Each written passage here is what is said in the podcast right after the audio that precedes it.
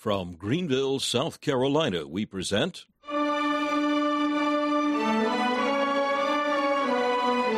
Let the Bible Speak.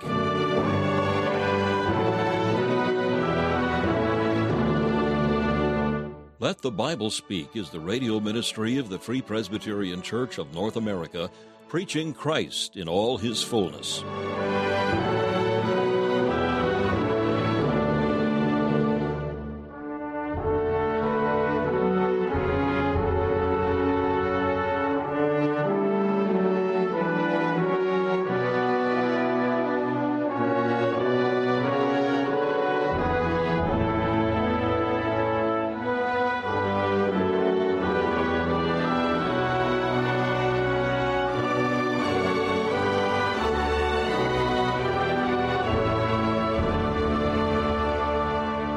We're delighted that you have joined us for another broadcast of Let the Bible Speak. Today we continue a series of studies on the doctrine of the Holy Spirit. Messages preached by Dr. Alan Cairns, founder of Let the Bible Speak Radio Ministries. We'll hear from Dr. Cairns shortly. First of all, we invite you to enjoy this devotional thought from the pen of C. H. Spurgeon, found in his collection called Morning and Evening. This morning's text is found in Hosea chapter 12 and verse 12. Israel served for a wife, and for a wife he kept sheep. Jacob, while expostulating with Laban, thus describes his own toil. This twenty years have I been with thee. That which was torn of beasts I brought not unto thee. I bear the loss of it. Of my hand didst thou require it, whether stolen by day or stolen by night. Thus I was, in the day the drought consumed me, and the frost by night, and my sleep departed from mine eyes. Even more toilsome than this was the life of our Saviour here below. He watched over all his sheep, till he gave in as his last account, Of all those whom thou hast given me, I have lost none. His hair was wet with dew, and his locks with the drops of the night. Sleep departed from his eyes, for all night he was in prayer wrestling for his people. One night Peter must be pleaded for. Anon another claims his tearful intercession. No shepherd sitting beneath the cold skies, looking up to the stars, could ever utter such complaints because of the hardness of his toil as Jesus Christ might have brought if he had chosen to do so, because of the sternness of his service in order to procure his spouse. Cold mountains and the midnight air witnessed the fervor of his prayer. The desert his temptations knew, his conflict, and his victory too. It is sweet to dwell upon the spiritual parallel of Laban having required all the sheep at Jacob's hand. If they were torn of beasts, Jacob must make it good. If any of them died, he must stand as surety for the whole. Was not the toil of Jesus for his church, the toil of one who was under suretyship obligations, to bring every believing one safe to the hand of him who had committed them to his charge? Look upon toiling Jacob, and you see a representation of him of whom we read, He shall feed his flock like a shepherd.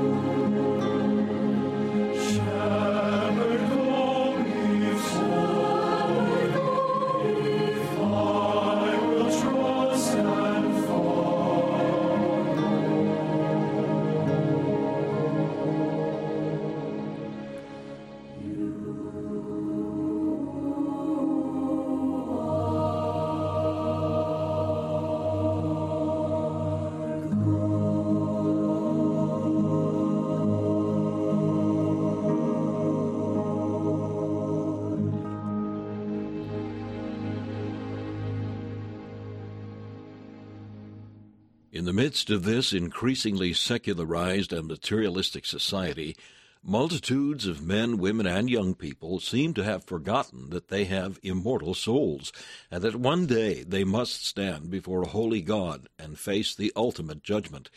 Despite every effort to banish the reality of death from the mind, the Word of God declares it is appointed unto men once to die, and after this the judgment.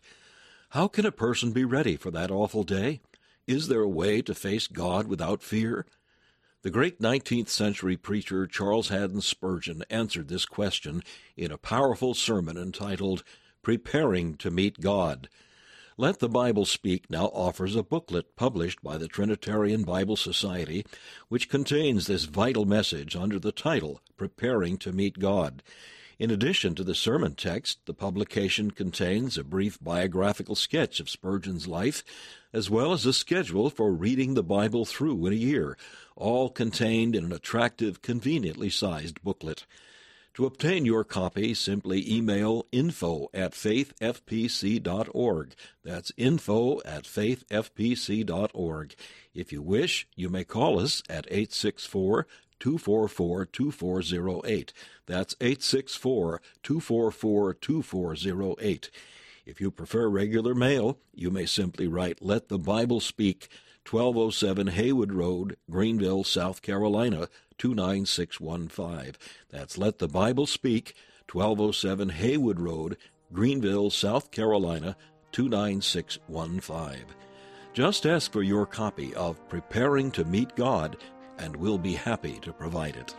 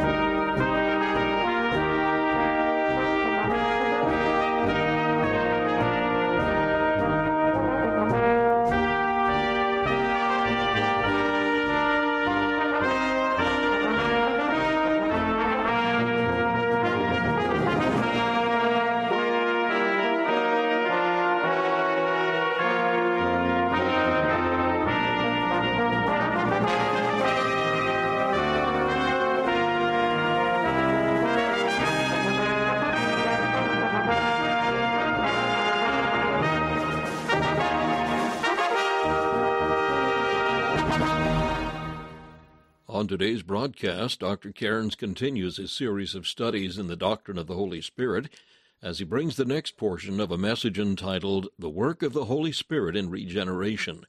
In this message, Dr. Cairns turns our attention to the work of the Spirit in the lives of individual men. The text is John chapter 6 verse 63, where the Lord Jesus Christ said of the Holy Spirit, It is the Spirit that quickeneth, the flesh profiteth nothing. The first work of the Holy Spirit in the life of a believer is regeneration, creating spiritual life where there was nothing but death. From the Scriptures, we understand that this work of the Spirit is a necessary act, for man can do nothing to save himself. Now, Dr. Cairns continues this message the work of the Holy Spirit in regeneration. Luke says, I have my knowledge from above from that immediate revelation and operation of God the Holy Spirit. How was the New Testament written? Exactly as the Old Testament was, was written. Holy men of God spake as they were moved by the Holy Ghost. That's how we got our Bible. Now that's just by the way. But that will emphasize the meaning of the word in John 3. How did I get life? I got life in exactly the same way, if I could put it that way, as Luke got uh, his inspiration. I got my regeneration immediately, directly from above. Ye must be born from above. It's a new birth, but it's a birth from above. James 1.18. It is called a begetting by the will of God. By his own will, he begat us, James says. In Ephesians 2 and 1, it is called a quickening, or a reviving, or a bringing forth from the dead. You who were dead in sins, hath he quickened. In John 5 and 24, regeneration is called by Christ passing from death unto life. That is passing from a state of death into a state of life. That is regeneration. Now, you will notice when I say what it is, you will notice, without me having to spend much time on it, what it's not.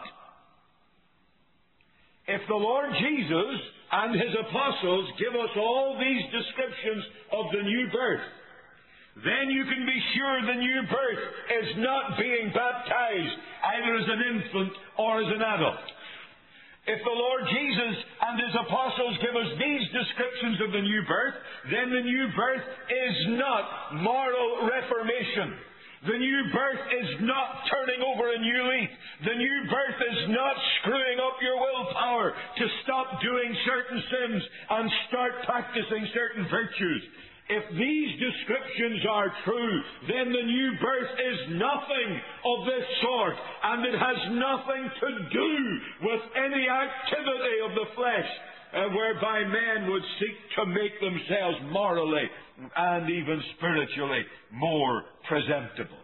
The new birth is a radical, thoroughgoing work of God Himself, whereby He implants life in a dead soul, whereby He gives spiritual life, eternal life, and thereby a right relationship with God to all whom He saves. This, my friend, is what we're talking about this morning regeneration. And now that we have an idea what we're considering, we're going to make five very brief, I hope, well, at least four of them will be brief, and very simple points on the work of the Holy Spirit in regeneration. First of all, it's a necessary act.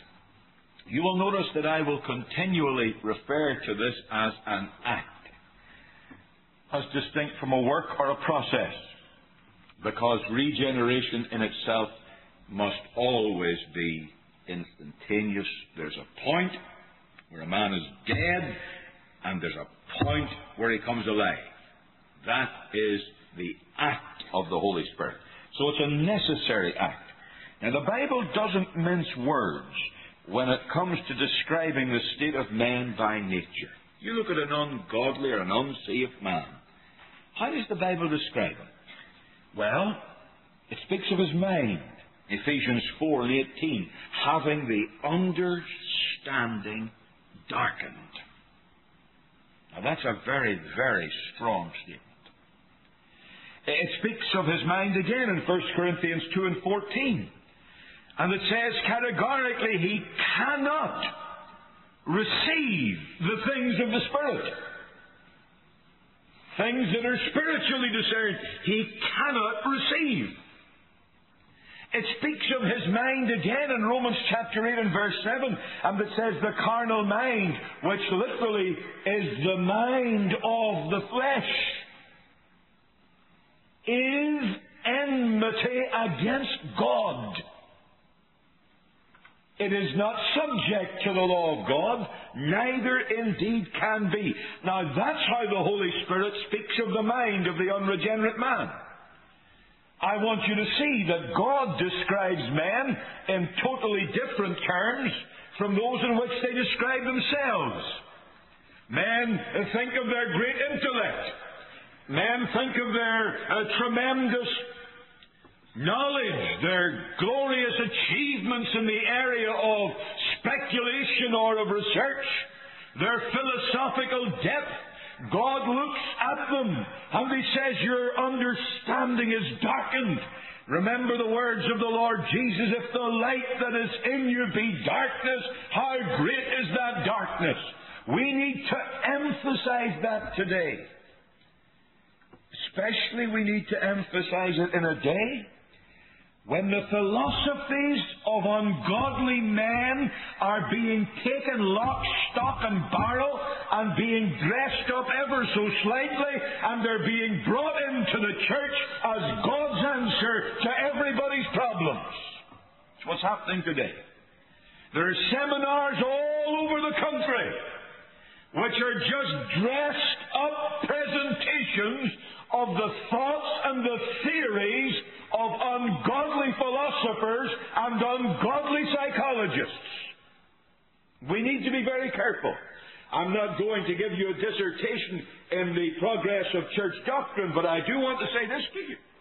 That if you will study your uh, Bible and then study your church history very carefully, you will find that the Dark Ages did not fall in the church overnight.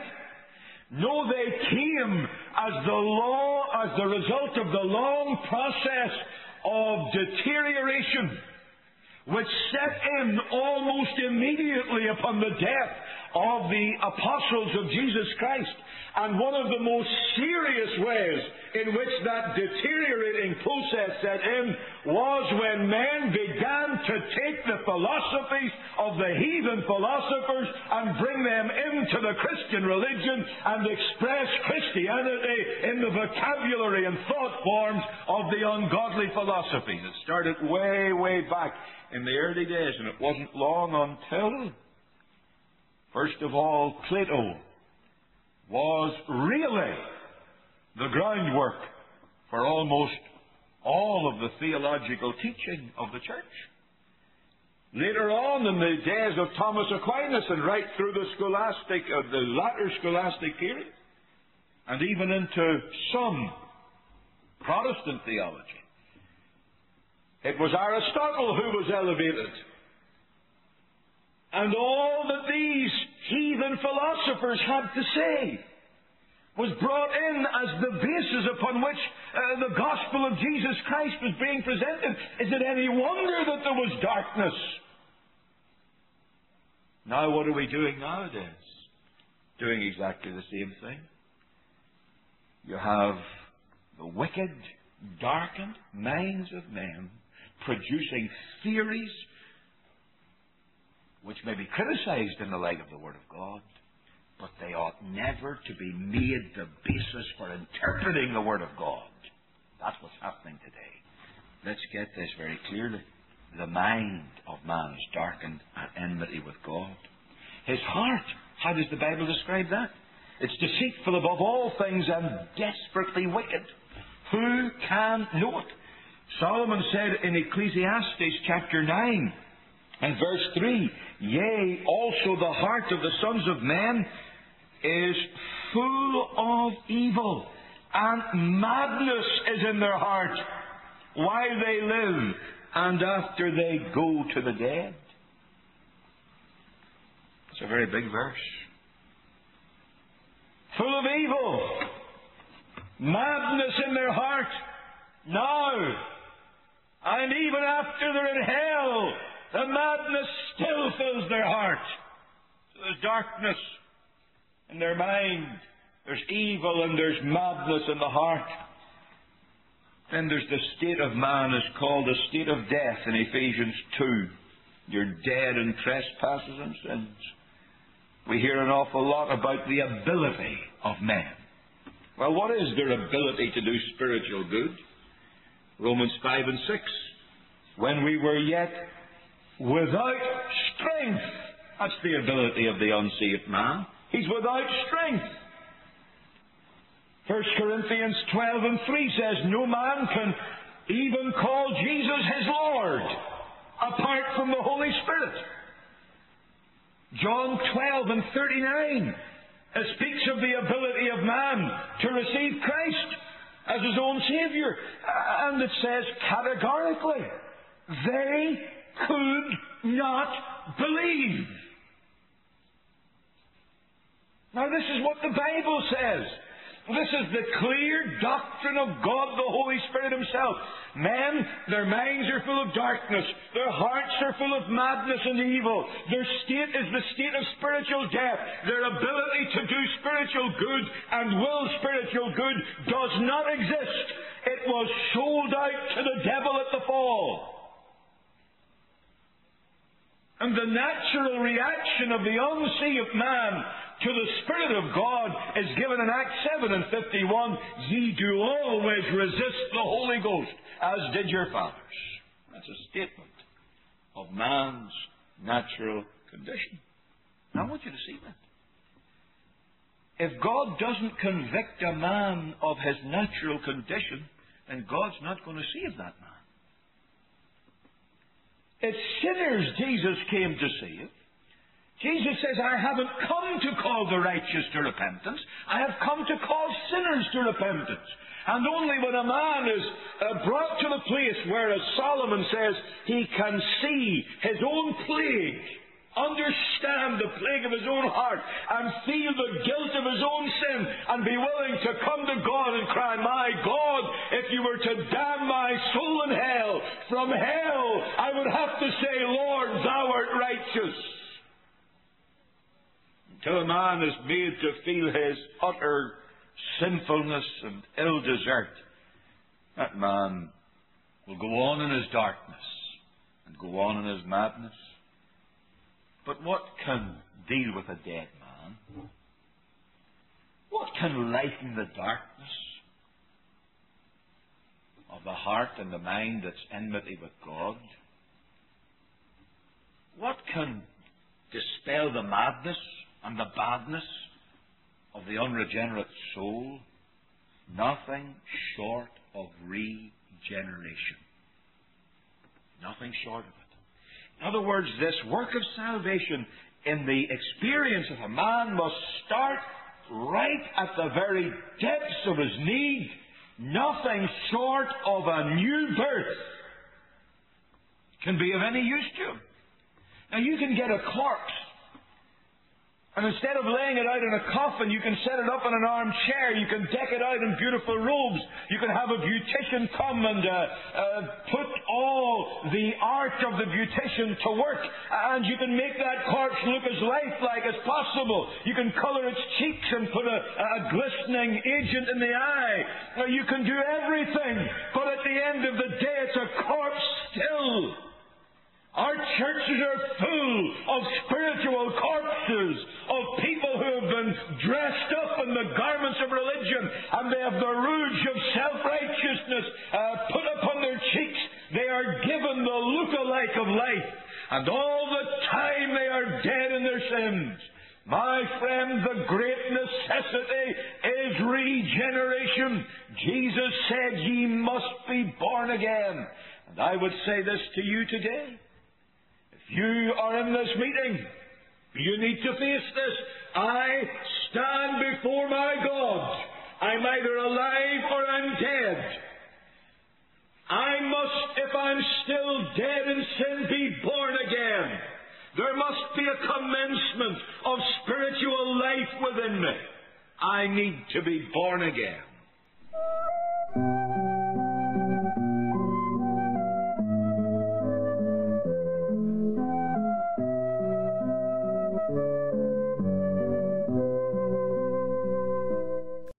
Listening to Let the Bible Speak, the radio ministry of the Free Presbyterian Church of North America.